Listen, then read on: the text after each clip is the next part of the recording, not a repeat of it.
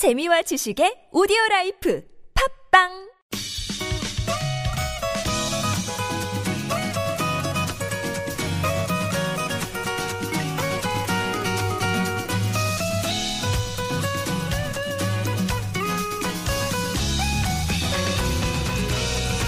꿈꾸고 도전하는 사람들의 이야기 찾아보면 길은 있다.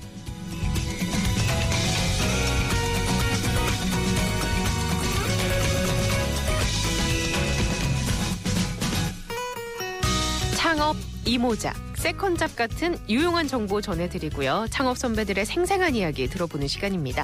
찾아보면 길은 있다. 오늘도 창업 전문 기자 김명 기자와 함께합니다. 안녕하세요. 네, 안녕하세요. 네. 요새는 그 창업 전문 기자로서 활동하시면서 어, 어떤 생각을 많이 하시나요? 경기가 좋지 않다 보니까요. 뭐 자영업자분들 잘 하시던 분들도 많이 어렵다는 얘기를 많이 하세요. 음. 그래서 좀 잘 될 수 있는 방법에 대해서 좀 더 고민을 하게 되는 것 같아요. 아, 그래요. 예. 그래서 저희가 사실 지난 주에는 어, 요새 경기도 경기고 손님들의 발걸음이 뜸한 가게를 어떻게 좀 북적이게 만들까 스토리텔링 마케팅에 대해서 알려주셨잖아요. 지난 주에 전화 연결했던 우리 사장님 연어 전문점 하시던 분 있잖아요.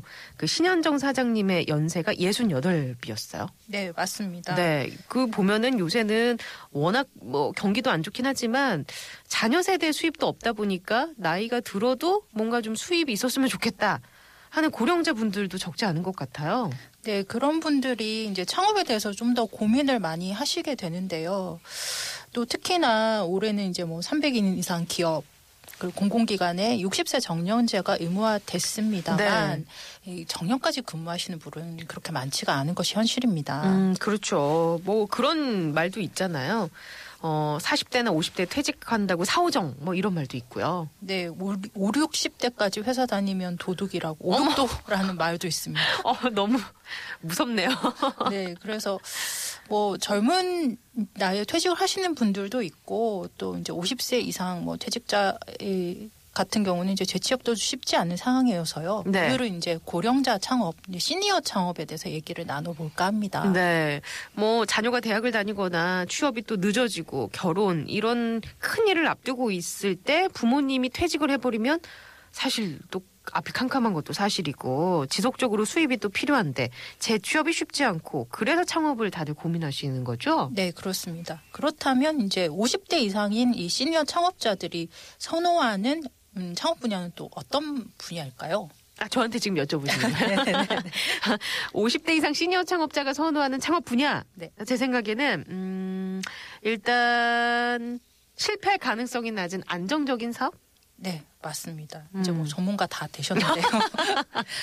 굳이 이제 시니어 창업 아니더라도 대다수 창업 희망자들이 남들 보기 좋고 또 깨끗하고 직장 생활보다 스트레스는 덜 받고 또 자기 시간도 많고 반면에 이제 직장 생활 연봉보다는 좀 많이 버는 아이템을 찾습니다. 온갖 희망사항이 다 들어가 있는 것 네. 같은데요. 꿈의 아이템이죠. 근데 말 그대로 좀 이상적인 아이템입니다. 현실은 이런 희망과는 아주 좀 다르다는 것을 좀 직시를 하셔야 할 것 같습니다. 우리가 그러니까 냉정하게 남보기에도 좋고 운영하기도 편하면서 돈도 많이 버는 아이템은 없다. 이렇게 보면 되는 건가요? 그렇습니다. 이 잘 아는 분야라도 이 철저한 준비가 이루어지지 않으면 실패하는 것이 바로 창업 시장입니다. 근데 이제 시니어 세대 분들은 주변 권유에 의해서 아이템을 결정하는 경우가 많고요. 네. 결국은 이제 좀 실패하는 어, 결과로 이어지는 음, 경우도 있습니다. 그렇군요. 이 남의 시선도 중요하게 또 생각하잖아요. 그렇습니다. 근데 네. 자기 자신을 무엇보다 정확하게 파악하셔야 할 것 같습니다. 음, 지피지기 백전백승. 네, 이 말이 그렇습니다. 떠오르네요. 근데 저는 이제 아무래도 고령자 취업 혹은 연세가 좀 있으신 분들의 취업은 체력도 좀 중요하고 그 시장 상황의 트렌드를 좀 잘 읽어낼 수 있느냐, 그- 그만큼 내가 관심 있는 분야냐 이런 것도 중요할 것 같고 자금 사정에 맞는 건가 이런 걸 좀 따져봐야 될 것 같은데. 네, 그렇습니다. 뭐 말씀하신 것처럼 건강 문제도 중요하고요. 이제 시니어 분들은 대개 어 과거에 이제 풍부한 사회 경험, 이제 자금력 갖추고 계시거 계신 경우가 많습니다. 하지만 이제 제 인생은 창업에 있어서는 좀 초보자인 경우가 대부분인데요. 그래서 네. 그 안정적인 사업에 중점을 두고 말씀하신 것처럼 최근 창업 트렌드 관심 가지고 좀 알아보실 필요도 있고요.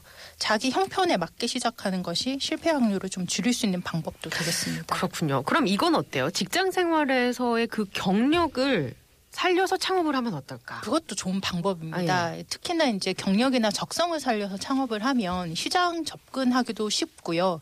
또 자기 자신이 잘 아는 일인 만큼 마케팅 전략 세우기도 유리합니다. 그러면 직장 생활에서 그냥 사무직을 하셨던 분이라면 어떤 쪽으로 창업을 알아봐야 될까요? 음, 그런 분들은 이제 관리 마인드가 필요한 판매 업종이 좀 적정하겠습니다. 네. 사무용품 전문점이라든지 편의점, 서점, 제과점, 건강식품 판매 업종 등이 적당하겠습니다. 그럼 기술이 있는 경력자분들은요? 네, 그런 분들은 좀 손재주가 있고 나만의 차별화된 기술을 가지고 계실 가능성이 높습니다. 네네. 그래서 뭐 실내 환경 개선 사업이라든지 컴퓨터 판매 수리업 또 청소 대행업 이런 업종이 유리하겠습니다. 음, 실내 환경 개선 사업은 어떤 거예요? 이게? 어, 뭐 공기를 좀 정화한다거나 네. 아니면 이제 그뭐 향기 관리업 같은 아, 것도 있어요. 그렇군요. 예.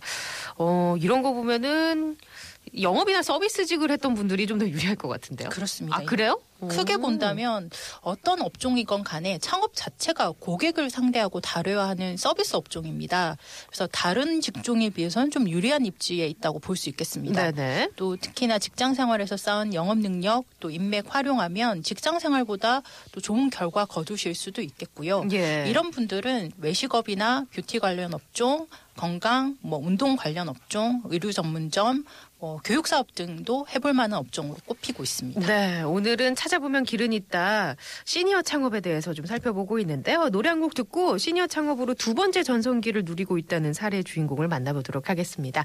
김수철, 젊은 그대.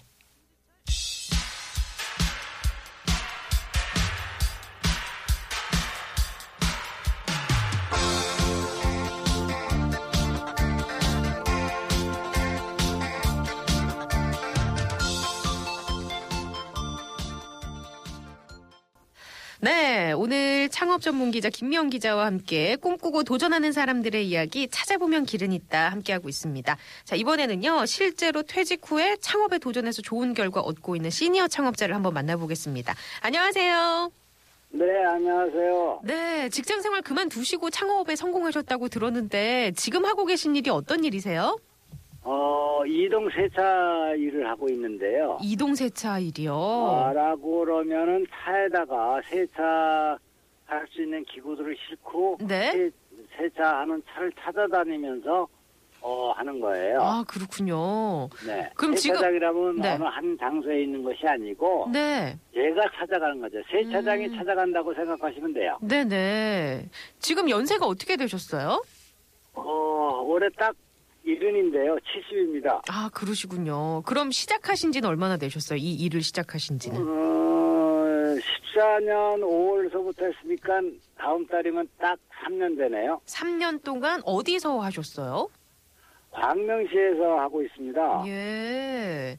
그러면 3년 동안 어쨌든 잘 이끌어 오셨다는 얘기는 사업이 어느 정도 안정 궤도에 올랐다는 얘기 같은데 혹시 그 전에 이 분야의 기술이나 경력이 있으셨는지요? 아니요, 전혀 이 분야에는 기술이 없었고요.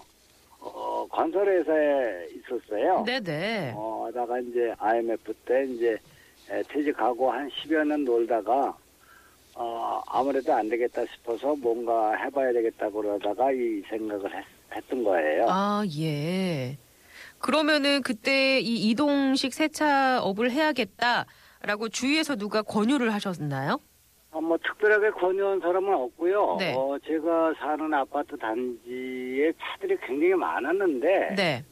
에, 세차하러 가기도 뭐하고 음. 또 세차 안 할 수는 없고 그러는 네. 차들이 많이 있었어요. 그래서 저런 차를 닦아주면은 어, 되지 않을까 생각을 했었고 마침 그 스팀 세차기를 생산하는 사람이 주변에 있었어요. 예, 예. 그래서 스팀 세차기를 차에다 싣고 쫓아 다니면서 어, 세차하면 되지 않겠나 생각을 했던 거죠. 음, 이게 근데 기술이 좀 필요하지 않나요? 처음에 이쪽 관련 경력이 없으셨다고 하니까 그래도 차에 대해서 좀 세차에 대해서는 아셔야 될 것 같은데 어떻게 일을 새 배우셨어요? 차는 뭐 네. 내가 타는 차 세차 하는 정도 어, 그 정도밖에 상식이 없었는데 네.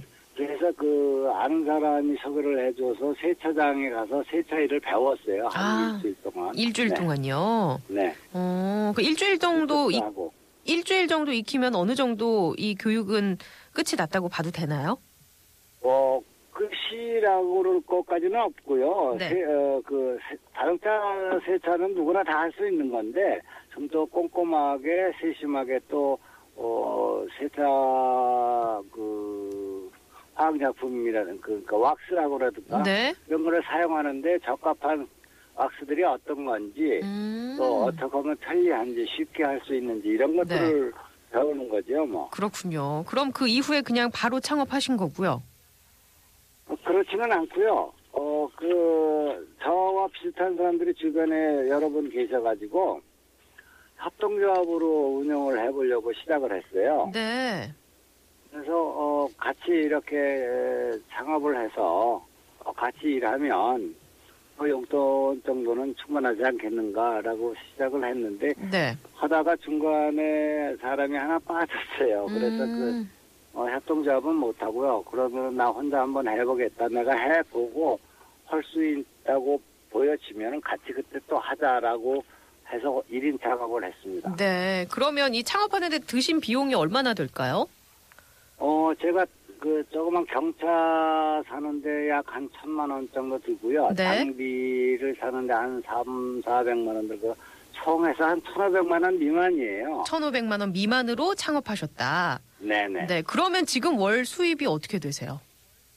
어, 한, 현재는 처음에는 별거 없었는데 요즘은 한 180만 원에서 200만 원 사이 돼요. 아, 그러시군요. 자, 그럼 네. 끝으로 이제 선배 창업자로서 퇴직자들, 시니어 퇴직자들에게 해주실 얘기가 있다면요. 예, 요즘 뭐, 그, 나이가 한 70 가까워도 건강하신 분들 많잖아요. 네. 다들 건강하시잖아요. 근데 일자리는 없고, 어, 뭔가 그, 노후 준비가 덜 된 분들, 이런 걸 하시면, 음, 뭐든지 할 수 있는 찾아보면 있을 거라고 생각이 되고요. 혹시, 이런 세, 제가 하는 이런 세차업을 하시겠다는 분이 계시면은 제가 자문해 드릴 수도 있을 것 같아요. 알겠습니다. 오늘 말씀 감사합니다. 예. 네. 안녕하세요. 네. 자, 지금까지 김충한 사장님의 말씀 들어봤습니다. 어, 근데 기자님, 이렇게 말씀 들어보니까 정말 나이가 무색하다라는 생각이 드는데요. 이 시니어 창업에 있어서 주의할 점이 있다면 어떤 게 있을까요? 네, 뭐 먼저 업종을 선택하실 때 안정성과 수익성이 검증된 업종을 고르시는 게 좀 안전하겠습니다. 네. 막연히 괜찮아 보이는 업종이나 아니면 주변에서 뭐 이거 괜찮다더라 이런 말에 현혹되지 말고 안정적인 수익을 낼 수 있다고 검증된 업종을 고르는 게 중요하겠습니다. 네. 그리고 이제 자신의 경력을 살릴 수 있는 일을 찾는 것이 유리하겠습니다. 이 선진국의 경우는 퇴직자의 70% 이상이 원래 일했던 직종과 연관된 창업을 한다는 통계가 있습니다. 이 직장 생활을 통해서 터득한 경험과 지식을 최대한 활용할 필요가 있겠습니다. 그리고 세 번째로는 이 귀로만 어, 정보를 어, 얻지 말고 눈으로 또 발로 확인을 할 필요가 있겠습니다. 네. 특히나 이제 뭐 점포형 형태의 창업을 하신다면 이 또 부동산 업소나 이 본사 말만 믿고 점포 입지 결정했을 때 좀 낭패를 볼 가능성도 있습니다. 어, 그래서 직접 발품 팔아서 자신의 눈으로 확인하는 수고를 아끼지 말아야겠습니다. 네, 알겠습니다. 아무래도 제가 생각했을 때 또 퇴직하신 분들은 퇴직금을 또 올인해서 사업하는 경우도 있을 것 같은데 그건 좀 위험한 거죠? 네, 상당히 좀 위험한 일이라서요. 음, 또 무리하게 이제 퇴직금 다 쏟아붓는 것보다는 좀 작게 시작하셔서 예, 그 사업을 좀 확장하는 그런 뭐, 뭐 기회를 보시는 것도 좋은 방법이 되겠습니다. 알겠습니다. 오늘도 도움되는 정보 알려주셔서 감사합니다. 네, 감사합니다.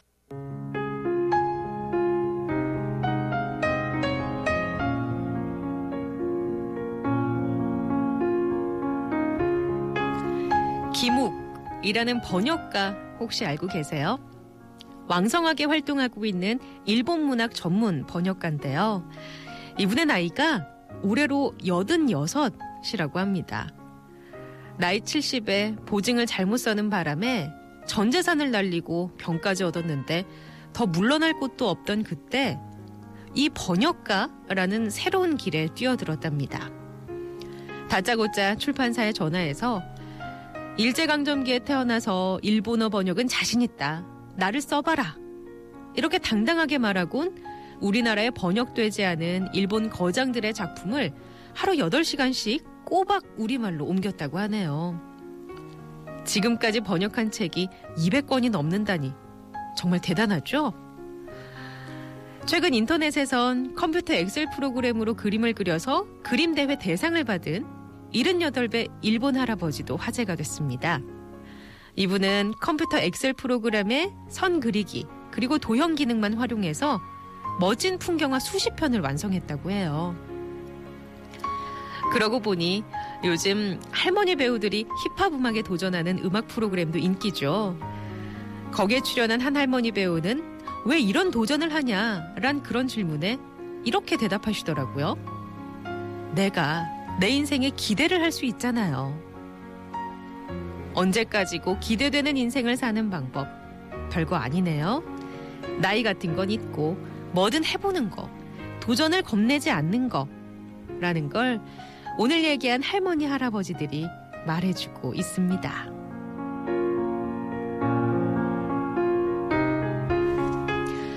네, 오늘 라디오 와이파이 최지은입니다. 봄, 여름, 가을, 겨울에 브라보 마이 라이프 끝곡으로 남겨드릴게요. 고맙습니다. 오후 집으로 향한 걸음 뒤에 서툴